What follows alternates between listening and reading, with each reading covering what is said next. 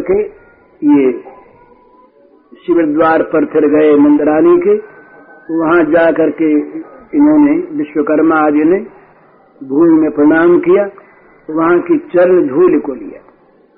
वो लिखते हैं कि ये चरण धूल की महिमा बड़ी भारी है। जो भगवान के निज जन हैं, उनकी चरण धूली सहज में नहीं मिलती है।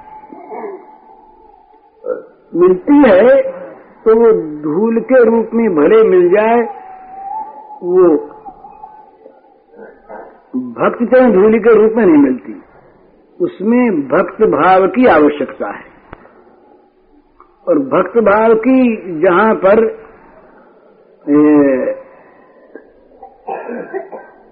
भक्त भाव जहाँ पर उदय हो जाता है, वहीं पर वो चरण धूली विशेष काम करती है। तो ये इनके मन में भक्त का भाव पैदा हो गया। इन्होंने सोचा कि कितने धन्य है नंद बाबा और यशोदा मैया, ये ब्रज के लोग, जिनके गोद में और जिनके साथ स्वयं भगवान बालक बने हुए खेल रहे हैं।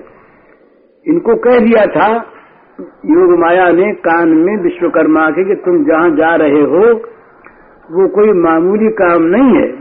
बता दिया कि ये जो अनंत विश्व पालक हैं सारे अनंत विश्व ब्रह्मांडों के अधिपति भगवान, वे वहाँ पर छोटे से बच्चे बनकर, बालक बनकर खेल रहे हैं। तो पूछा, किनके बालक का? आनंद के बालक, यशोदा के बालक और उन सखाओं के मित्र। तो इनके मन में बड़ी भक्ति पैदा हो गई। तो इन्होंने आते समय भी किया और जाते समय इन्होंने वो शिविर पर जाकर नंद बाबा के और चरणों की धूल में लौटने लगे। विश्वकर्मा लौटे कि बस ये चरणों की धूल प्राप्त हो जाए तो लौट करके प्रणाम किया, प्रणाम कर करके वहाँ से गए। और ये सारे मंदिरों पर नाम लिख गए। कौन किसका है? यान ये शाम मंदिरानी तन्नामानी लिलेख मुदा युक्त विश्वकर्मा शिष्य सह निद्रेशम निद्रितम नत्वा प्रयो स्वालयम मुने। सबके नाम लिख लिखा करके आइए प्रणाम करके और सबको नींद नहीं छोड़कर ये अपने चले गए। इधर अब प्रेरणा हुई मुर्गे के, मन में प्रेरणा की। तो मुर्गा बोला, योग माया की प्रेरणा से ही बोला, नहीं तो यहाँ पर मुर्गे भी सारे दिव्य ही तो हैं। तो मुर्गा बोला, बड़ भागी विहंगम कहा कि वो मुर्गा भी कितना बड़े भागी, जो सेवा में सन्नद्ध है। ये जगाता है ना, मुर्गा बोलकर जगाता है तो मुर्गे को ये सेवा प्राप्त हुई इसका बड़ा सौभाग्य। तो मुर्गा बड़भागी मुर्गा बोल उठा। बस जहाँ अब तो वो योग माया ने तो अपना प्रभाव हटा दिया था ना। जब तक वो विश्वकर्मा आदि वहाँ शिल्पी रहे, तब तक तो योग माया ने सबको सुना रखा था।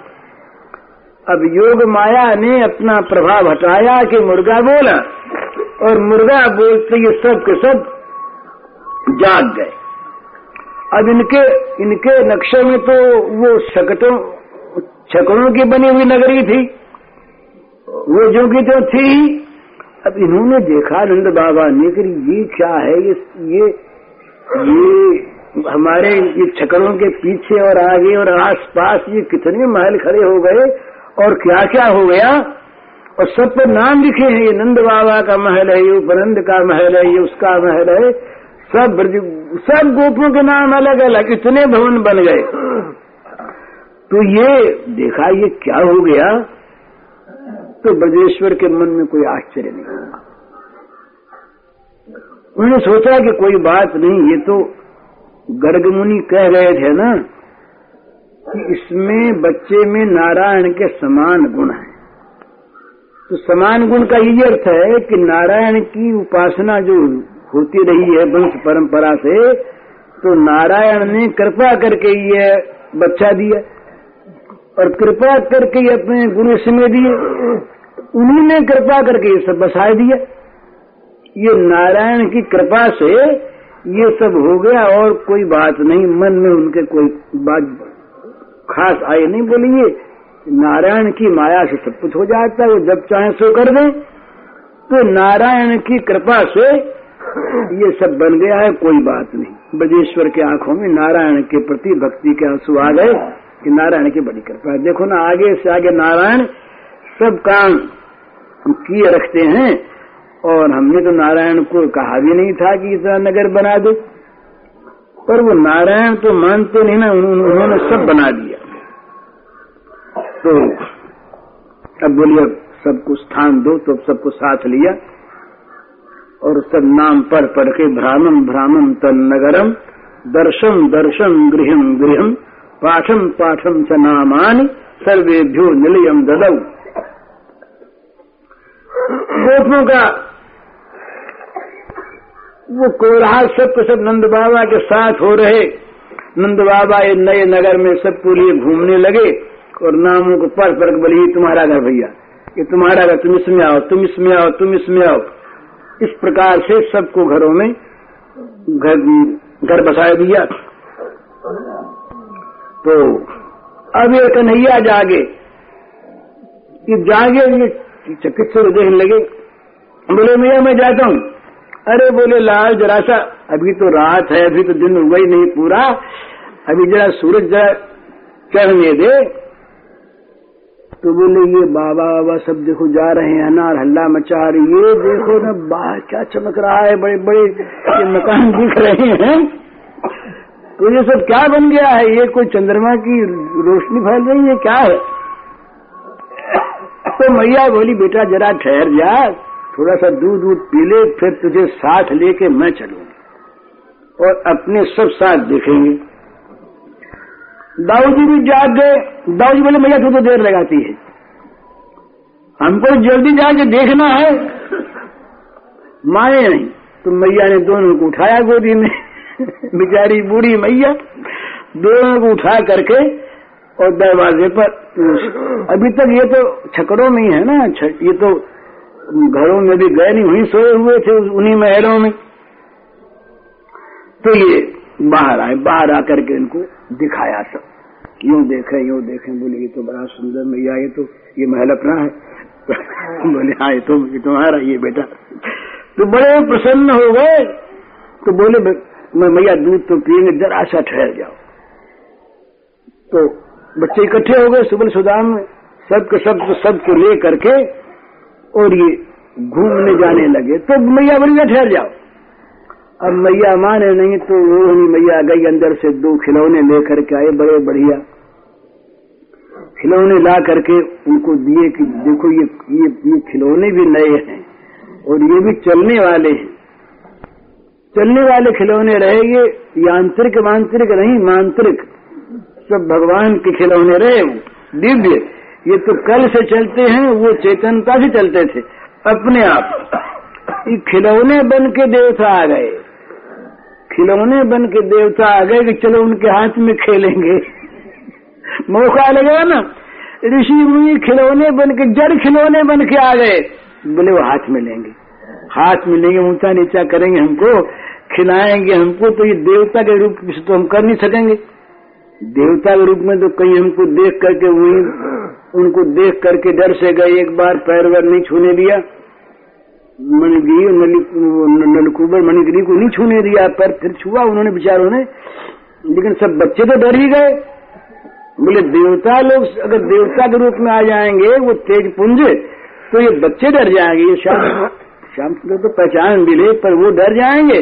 तो इनके खेल में भंग हो जाएगा इसलिए देवता असली रूप नहीं आते। देवता आते हैं सब अलग अलग जड़ रूप धर करके कोई कुछ बनता है तो कोई चेतन भी बनते हैं तो कोई तोता मैना बनते हैं कोई कौवई बन जाते हैं झूठ ले जाने के लिए। इस प्रकार तो खिलौने जब ला के दिए तब ये दोनों अंदर गए। ले गए अब, अब मैया ने दोनों का श्रृंगार किया। सजाया दोनों को और फिर मैया ने दोनों को कलेवा करवाया। अब ये इनको तो आज कलेवे में रस नहीं है, इनको तो आज नगर देखना है। उधर जल्दी लगी हुई दोनों भाई अब निकले और निकल निकल फिर सबको इकट्ठा कर लिया।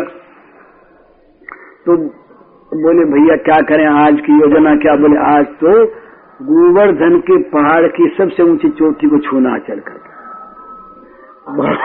बन गई योजना। तो पहले तो सब यमुना तट पर आए, वहाँ से योजना बनी। तो वृंदावन की शोभा देखते हुए, गिरिराज की शोभा देखते हुए राम श्याम पहुँच गए। अब अब देखते देखते, वो बोले, भैया, हमारा तो मन भरता ही नहीं। वृंदावनम गोवर्धनम यमुना पुलिना च वीक्षा उत्तम प्रीति राम माधवियो नृप। भागवत कार्ग ने कहा कि ये नवीन नगर इतना आनंद वर्धन हो गया कि रात किसने बना दिया? ये तो बड़ा सुंदर बन गया तो देखते देखते थके नहीं। और थक जाए तो भला लीलास की पुष्टि कैसे मान इनके लिए नई चीज़ बन गई। कभी जिसने देखा नहीं हो, कभी किसी ने कोई नई चीज़ देखी नहीं हो, देखे तो मिल जाए तो वो जैसे चमत्कृत हो जाए, चकित हो जाए कि ये क्या है। तो ये ये मानो अभी तक वहाँ रह करके आए हैं ना, वहाँ भी सब वैभव तो आ गया था। गोकुल में पर ये नवीन निर्माण नहीं हुआ था। ये तो ये दिखाते हैं हम छोटे से बच्चे ही तो कहीं कहीं कुछ देखा तो नहीं आज ये नई नई चीज़ देखने को मिली तो ये सब के सब लीला रसमत और अपनी रचना है सब। रचना ही नहीं किया कौन दूसरा रचने वाला है? अपनी रचना में आप भूल गए।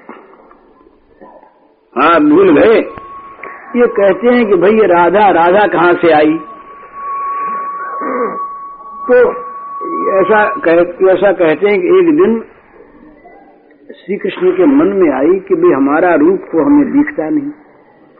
और दर्पण वर्ग में कभी देख लेते हैं तो प्रेम तो बुझता नहीं। तो हमारे रूप को देख करके और ठीक ठीक कोई समझे उसके मन में प्रेम उत्पन्न हो, ऐसा अनुभव हम करें। तो कैसे करें? तो राधा बन गए। अपने सौंदर्य का अनुभव करके रसमय जीवन बनाने के लिए राधा बन गए। ये राधा तत्व है। श्री कृष्ण ही रसमय दर्शन के लिए, रसमय रस आसादन के लिए राधा बन गए। तो इसी प्रकार यहाँ ये तमाम जितना ये निर्माण हुआ महलों का और नगर का, वृक्षों का, पौधों का, पत्तों का, पुष्पों का, पल्लवों का, विहंगमों का, पक्षियों का, ये सब हुआ इनसे ही। पर अपनी शोभा देख करके आप चकित हो गए ये, और बड़े भारी उलझ गए देख देख करके बोले, मैया, ये तो बड़ा, मैया हुआ के मैया, आज तो बड़ा बड़ा सुंदर देखा मैया से तो कभी देखा ही नहीं हमने। ऐसी चीज़ तो कभी देखी नहीं, सुनी नहीं मैया, हमें तुमने तो कोई बताया नहीं जगत में ऐसी चीज़ भी होती है। और आज तो हमने देख लिया, मनिन जट सब भूमि, गुलम तरु लता सुछूमत धवल धौर हर उच्च स्वच्छ कलसा नभ चूमत। गंधरिन झलक अपार द्वार पट मनिन पटल कर। फटिक चटक चौहटन चार चक चौध अटन पर। धनिमान विपुल वृंदा विपिन, अर्ध चंद्र सम पुरु सचिव। मन रमिव राम घन श्याम तिन इच्छा माया रच। इस प्रकार से ये दोनों रम गए उसमें वृंदावन में। अब एक दिन की बात है। अब अगला, अब इनका वन का शुरू होता है तो वन के पहले ही कोई पीछे मानते हैं। इनका वंशीय वादन शुरू हो गया। तो इन्होंने सुना एक दिन एक दिन इनको कहीं वंशी की ध्वनि सुनाई थी। तो वंशी की ध्वनि सुनाई कैसे दी? क्या दी? तो ऐसा कहते हैं कि ये सो रहे थे। और सोते हुए ही इनके ही मुख से एक राग निकली। इनके मुख से एक रागिनी निकली तो ये जाग गए। और मैया से बोले, अभी जो गा रहा था सुना। मैया बोली, अरे लाला, तू ही तो गा रहा था, बोले, मैं तो सोया था, मैं कहा गा रहा था? तो बोले बाजा था, बाजा। बोले, क्या बाजा था? तो मैया ने कहा अरे बंसरी थी, बंसरी। तो बोले, मैया, बंसरी मंगा दे। तो मैया ने बंसरी मंगा दी, बनवा दी एक तो ये सनातन गोस्वामी कहते हैं कि ये उन्होंने बंसरी की शिक्षा कब किससे ली? ये तो इनके इस जीवन में तो बात आती नहीं। नाचा मार्ग तो पीछे सीखेंगे राजा जी से, पर इस जीवन में तो इनको, इन्होंने बंसी कभी किसी से सीखी नहीं। लेकिन अब बंसी जब इनके पास आ गई तो लगे बजाने। अब नन्हे से बच्चे इन्हें शुरू कर दिया बजाना। अब इनकी बंसी जब बजने लगी तो बंसी में अब इनका सुर आ गया। किसी गायक का सुर नहीं है ये।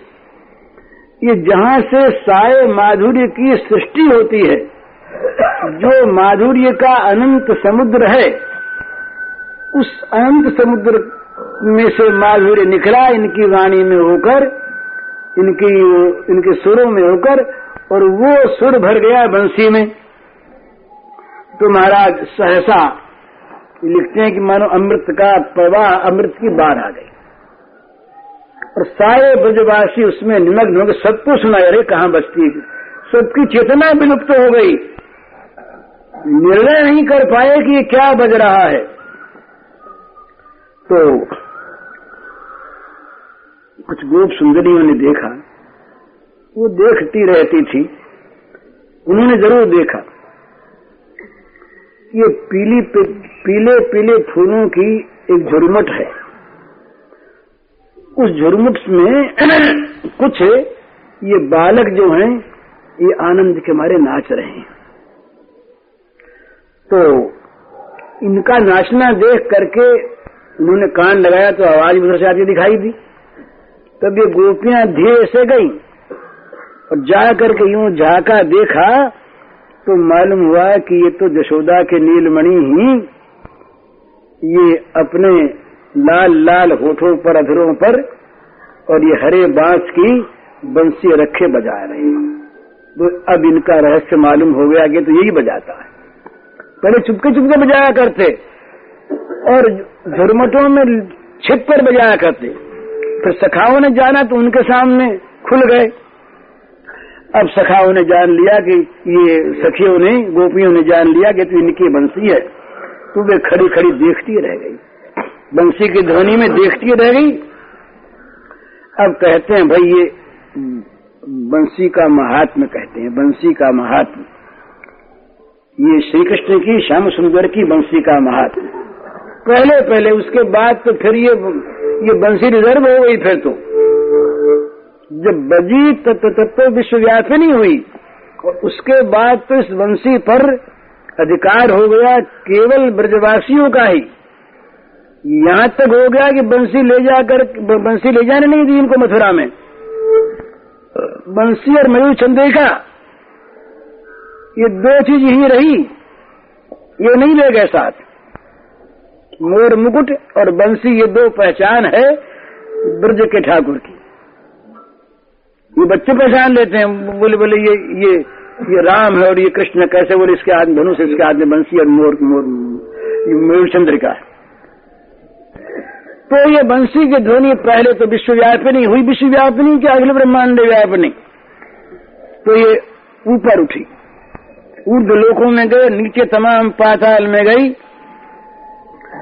सारे जो बादलों के समूह से ये अवरुद्ध हो गए। और स्वर्ग में गा रहा था तुम्बुरु। तुम्बुरु गा रहा था गंधर्व।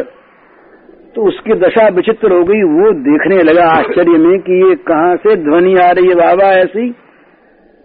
उन्मद नाद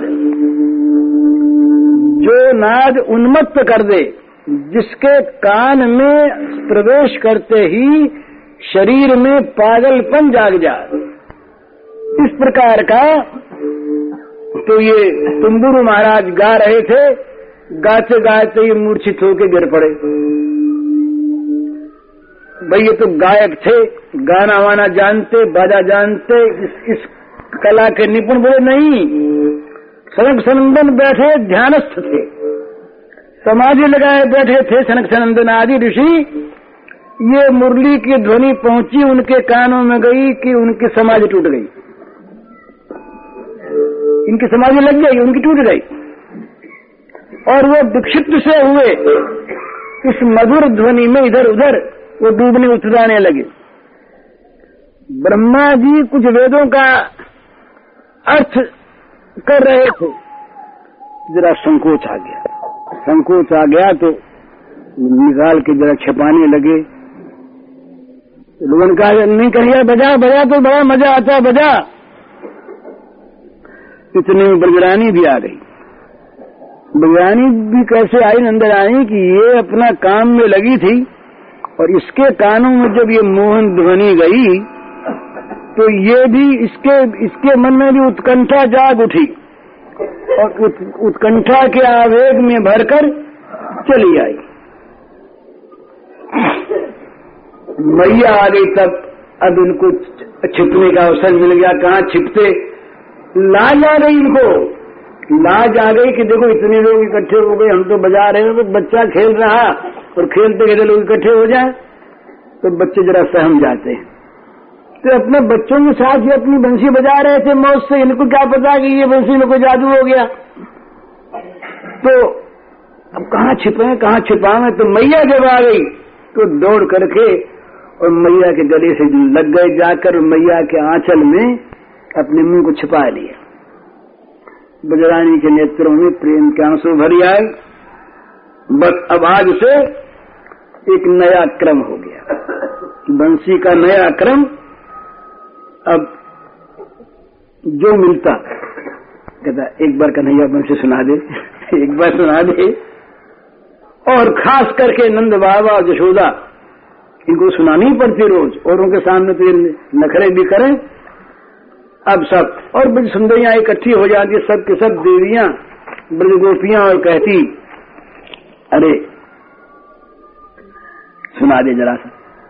हे कृष्ण मात्र कुछ चूचुक चूषण थी नालम यदे तद धरोष्ट सुतम तद आसीत। तेनाद्य ते कतिपय सुदिनेश्व कस्मात। कस्मात कल वही पाठ। श्री कृष्णचंद्र नीलमणि, बड़ी विचित्र बात कहा तुम्हारे ये सुकोमल नन्हे नन्हे अधर ओष्ठ पुट जो माता के स्तनपान करने में भी समर्थ नहीं थे। नन्हे नन्हे होठ, पूरा सा दूध को चूस भी न सकें। और कहा आज तुम ये अधरों पर बंसी रख करके और कुछ ही दिनों में इतनी मधुर बंसी बनाना सीख गए? तो पूछती हैं कि अरे, बताओ तो सही ये तुमने कहाँ से सीख लिया इतना मधुर बंसी बजाना? ये किस गुरु से तुमको प्राप्त हो गया? कस्मा गुरु, देखो तक कर पाठ ये पाठ, ये शिक्षा तुमने किस गुरु से प्राप्त की? जरा सुना दे। निर्मुंचनम तव नया में मुखस्य तात। वेणुम पुनर्लन वादय वादये थी अरे बेटा, अरे लाल, बड़ी बूढ़ी गोपियाँ। मैं तुम्हारे चंद्रमुख पर बरहारी जाती हूँ। मुझसे बजा दे, सावरा जरा सुना दे, लल्ला सुना दे जरा।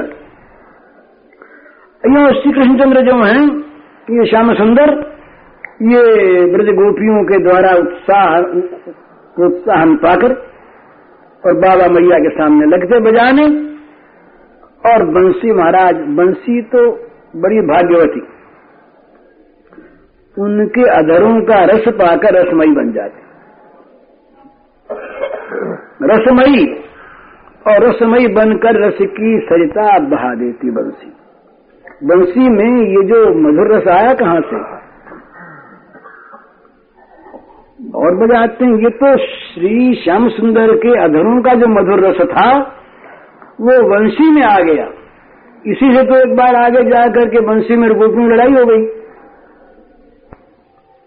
तो ये वंशरी में ये रस आ गया, भगवान श्याम सुंदर के मधुर अगर रस का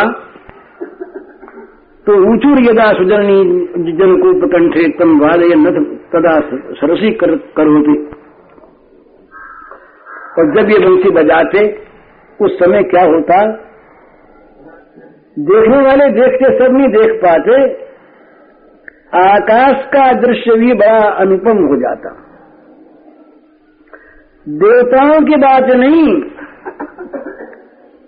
ब्रह्मा जी में भी प्रेम का विकास दिखाई देता साक्षात। अष्टाभि श्रुतिपुटकैर नव वैनव काकलिम करयन। शत धृतिरपि धृतिमुक्तो मराल पृष्ठे मुह लुठती कहते हैं कि अपने आठों ब्रह्मा जी के चार मुँह तो आठ कान। अब वो आठ कर्ण पुटों के द्वारा ये उस मधुर मधुर बंशी ध्वनि का रसपान करते करते और प्रेम मग्न हो जाते। धीरज छूट जाता और हंस पर बैठे बैठे प्रेम दूस लुढ़क पड़ते नीचे, ज़मीन पर। ज़मीन पर गिर जाए लोटने लगते ज़मीन पर हंस को छोड़ करके। और इंद्र के हज़ार आँख। हज़ार आँखों से इंद्र के प्रेमाश्रु प्रवाह बहने लगता, आँसू का प्रवाह झरने लगता।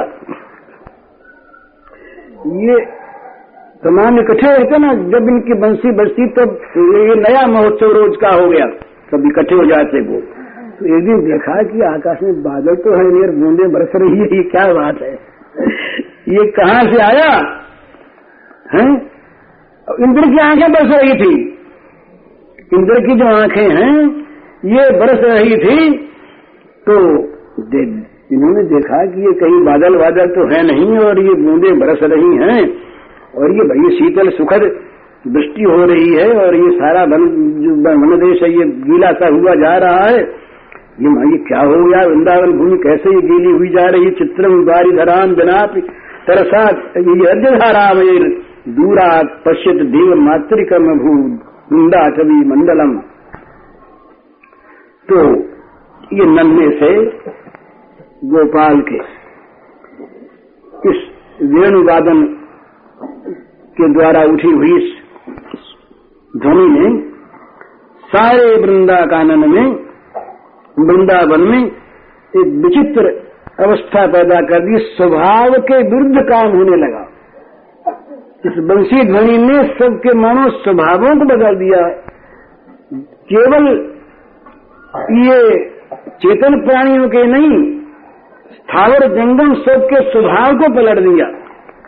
कहते हैं कि जब ये वंशी बजती तब जो अचल पहाड़ हैं, पर्वत आदि, इन सारे पर्वतों के शिखर सारे गीले हो जाते, द्रवित हो जाते रस बहने लगता है उनसे।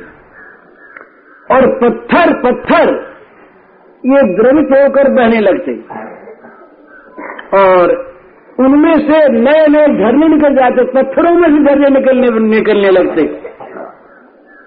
और नए नए झरनों को देखकर तमाम पक्षीगण और तमाम ये वन पशु, ये सब के सब पीने के लिए उत्कंठित हो जाते, चाहत दौड़कर पी लें पर ये बंशी ध्वनि उनके अंगों को अवश्य कर देते ये चल अचल हो जाते, उनमें विचित्र, आनंदमयी जड़ता ऐसी आ जाती कि वे अपने समीप आई हुई जल की धारा को भी पी नहीं सकते, वो उस सदस्य में निमग्न हो जाते। द्रवत शिखर वृंदे चंचले वेणुनागर दिश दिश विसरंतिर निर्झरा पस्तमीक्ष तुषित खद मृगाली गंतु उत्का जड़ातई स्वयं सुविधात्ता। नैव पातुम समर्था। पास आई जलधारा को पी नहीं सकते। और ये वंशीनाद का, वंशी ध्वनि का चमत्कारी, आश्चर्यमय, जादू का प्रभाव सरोवरों के जलों को जमा के बर्फ़ बना देता। सरोवरों का जो जल है, ये बर्फ़ बन जाता, जम जाता। और यहाँ तक कि वो सरोवरों में तैरते हुए जो हंस आदि हंसनी आदि इनके जो ये पैर जो हैं ये उस, उसमें बंध जाते जल में जम गया ना और उस ध्वनि का मधुर मधुर रस पान करके उनके सारे अंग निश्चल हो जाते। मानो ये हंस जीवित नहीं है पुतली हंस हैं ये बने हुए। मानो ये पत्थर से बन जाते और उनके चरण जो है पैर ये बद्ध हो जाते, उनके अंगों में जड़ता आ जाती। तो इस प्रकार जड़ चेतन सभी में फैल गया ये वंशी ध्वनि का चमत्कार।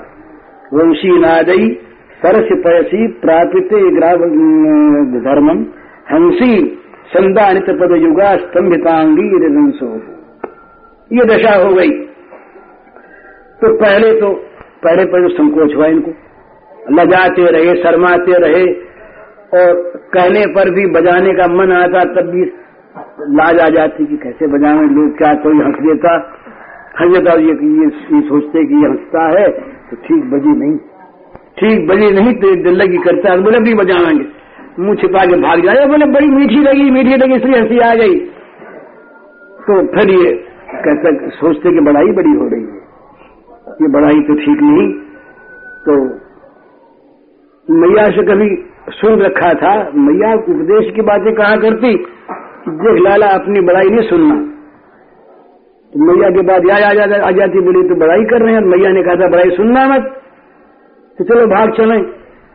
इस प्रकार से संकोच करते और कहीं कहीं कहीं कहीं मान भी करते मैया के सामने तो नहीं, गोपियाँ आती कहते लाला बजा बोले नहीं बजाएँगे।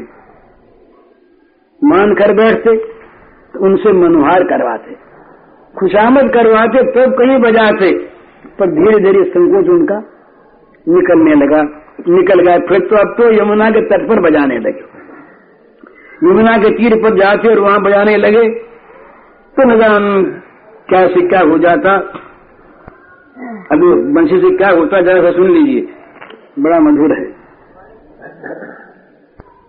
ये, नीचे वाला।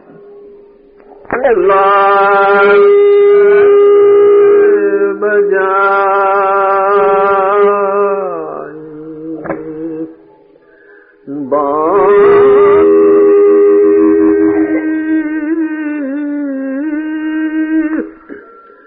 श्री जमुना Oh.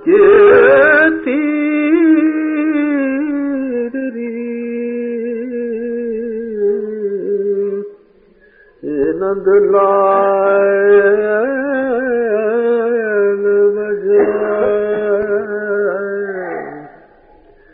आधार मिल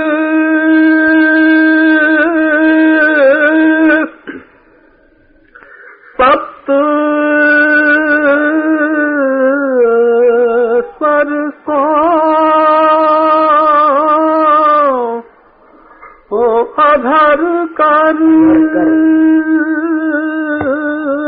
मिल। सप्त सरसों उपजत। राग रसान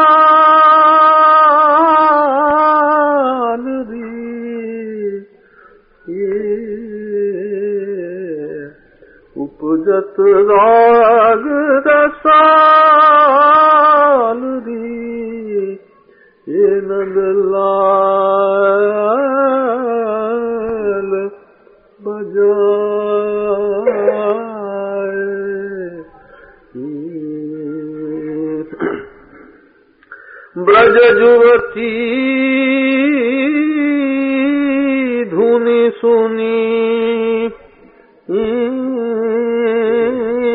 उठ धाई।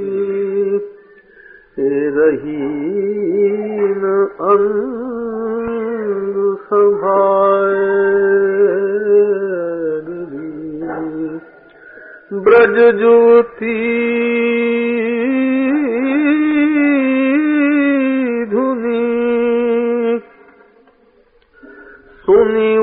धाई ये रही अंग संभार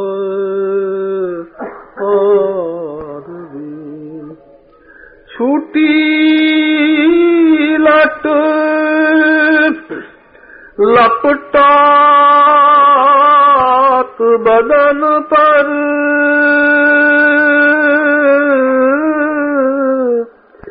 ये छूटी लट ये लपटात बदन पर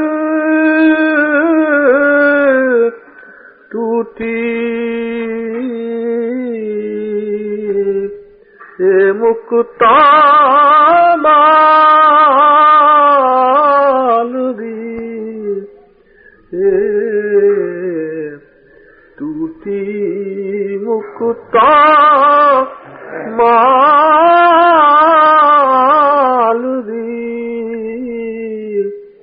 ये नंदलाय हाल बजा। आई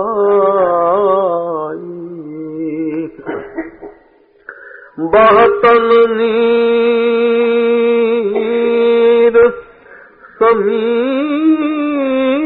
இதனுடோ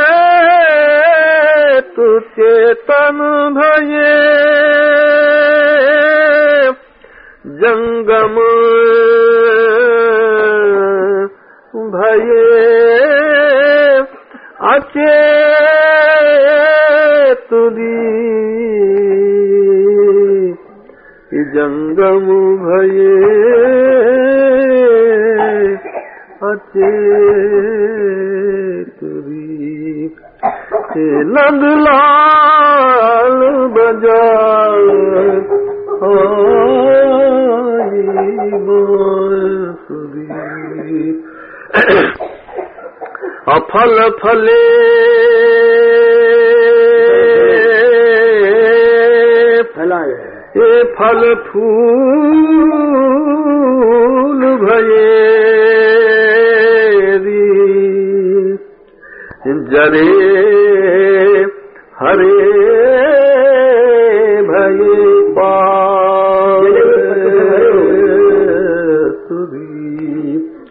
अफल फले फल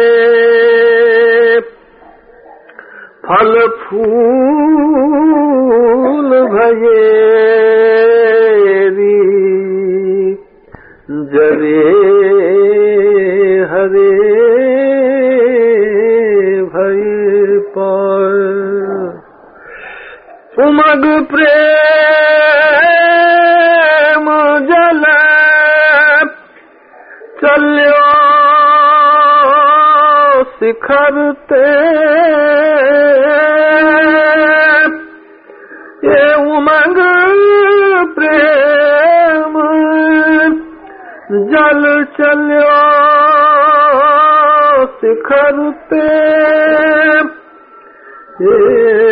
गरे गिरन के गात। गरे गिरन के गात शरीर में गए गिरन के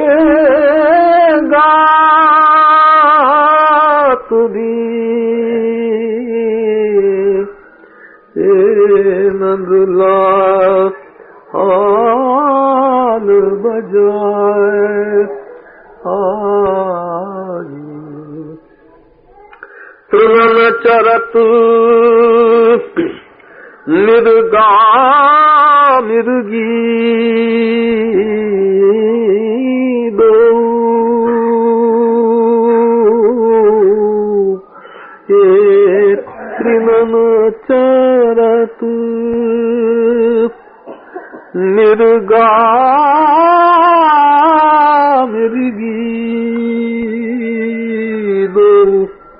तान परी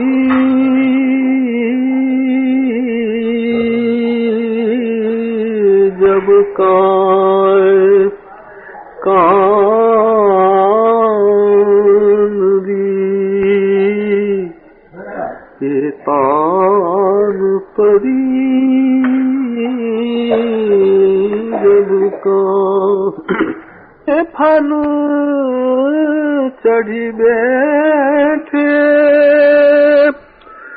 निरखत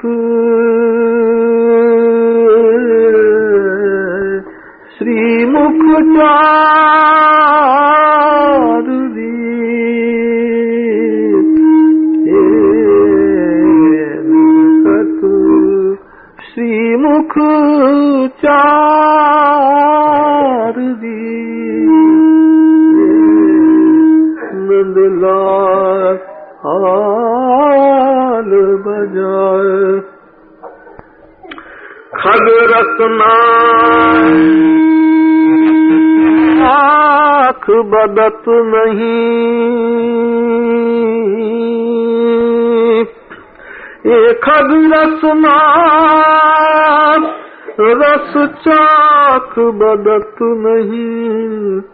नैन मुदि मुनि धारी ये नैन मुद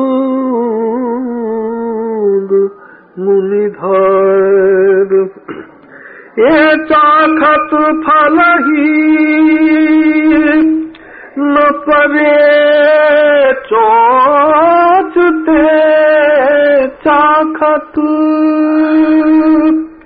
ये फलही न परे चोचते बैठे पाख पसार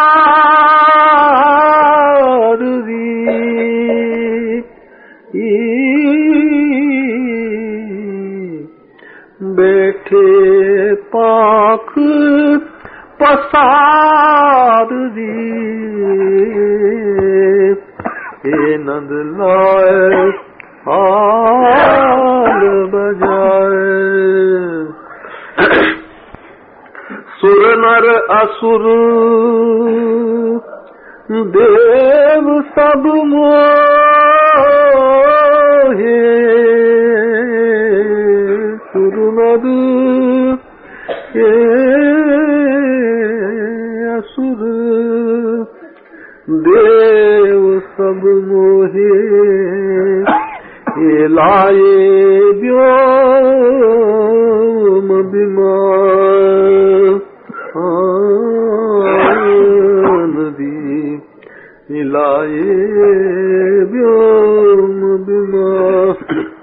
चत्रभुज बा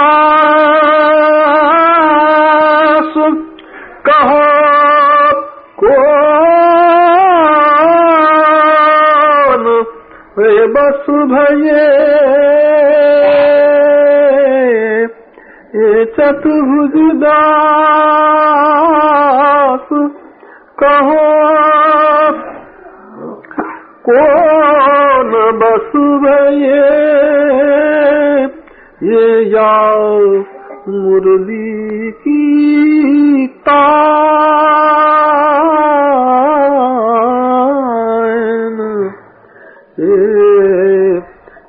ल